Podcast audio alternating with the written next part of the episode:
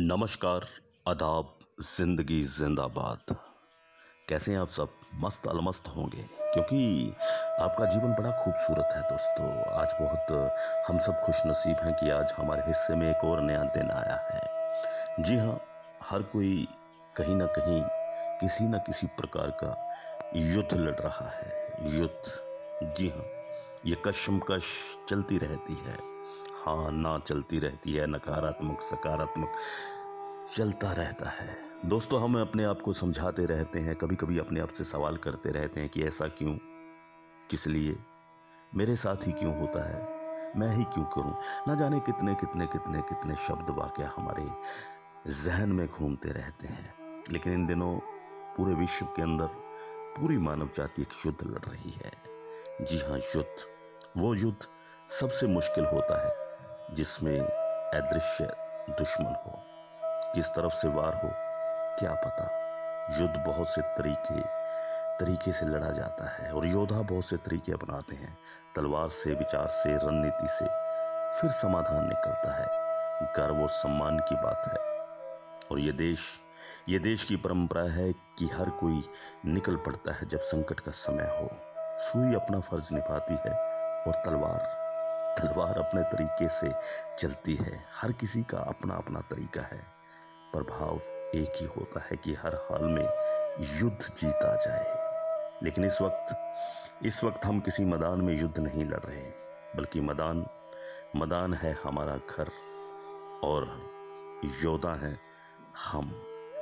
योद्धा है हमारा मन।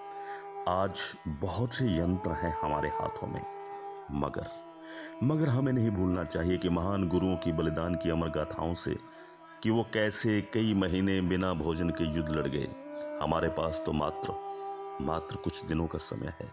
सब सुविधाओं के, सब सुविधाओं के साथ घर में ही रहना है। समय सीमा बढ़ भी सकती है, मगर हौसला बड़ा होना चाहिए। घर बैठकर हम समाज के लिए क्या कर सकते हैं? कम और हल्का खाना खाना चाहिए। अपने हिस्से का कुछ भोजन किसी को, किसी किसी किसी को, किसी ज़रूरतमंद को अर्पण करना चाहिए।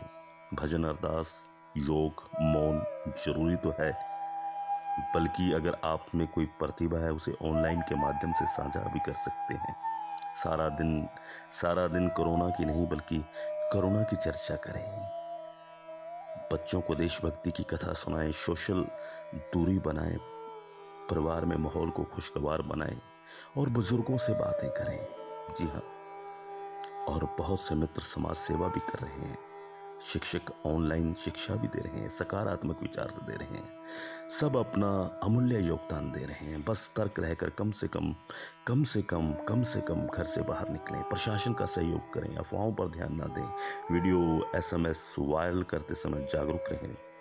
सबसे ज़रूरी आत्मबल है। और आत्मबल से ही हम ये जंग ज़रूर जीतेंगे, हम ही जीतेंगे और दुनिया को बताएँगे कि हमारा संकल्प, जागरूकता और साक्षी भाव इतना मज़बूत है कि हम बड़े से बड़ा युद्ध भी जीत जाते हैं। दोस्तों, स्वस्थ रहें, अपना ध्यान रखें, परिवार का ध्यान रखें और मुस्कुराकर कहें, ज़िंदगी जिंदाबाद।